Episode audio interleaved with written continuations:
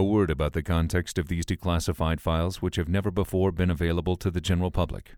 It is not known precisely what was revealed to test subject X in the Meta XVR machine.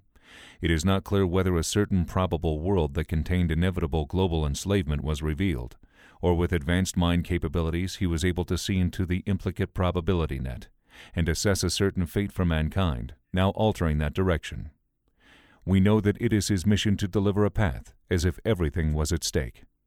We know he spoke as if the one who was listening was the only person to ever hear this, and if he never made it back, was left a way to take down the deception and defeat the illusion.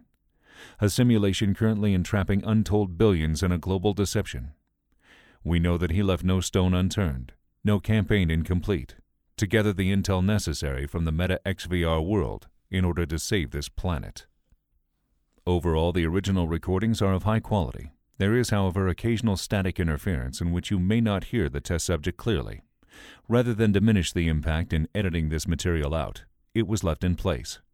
Where appropriate, additional information from declassified files are added, including the nature of the mission in which the file was documented, as well as certain technological definitions that may be unclear.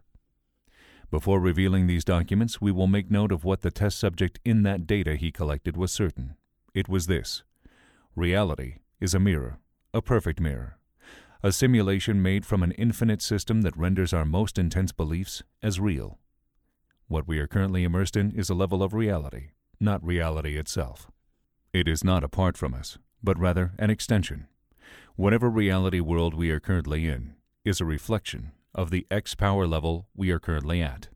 There is a way out, a way to control reality, a way to master it. It is where your destiny lives. All else is not real. This is the X.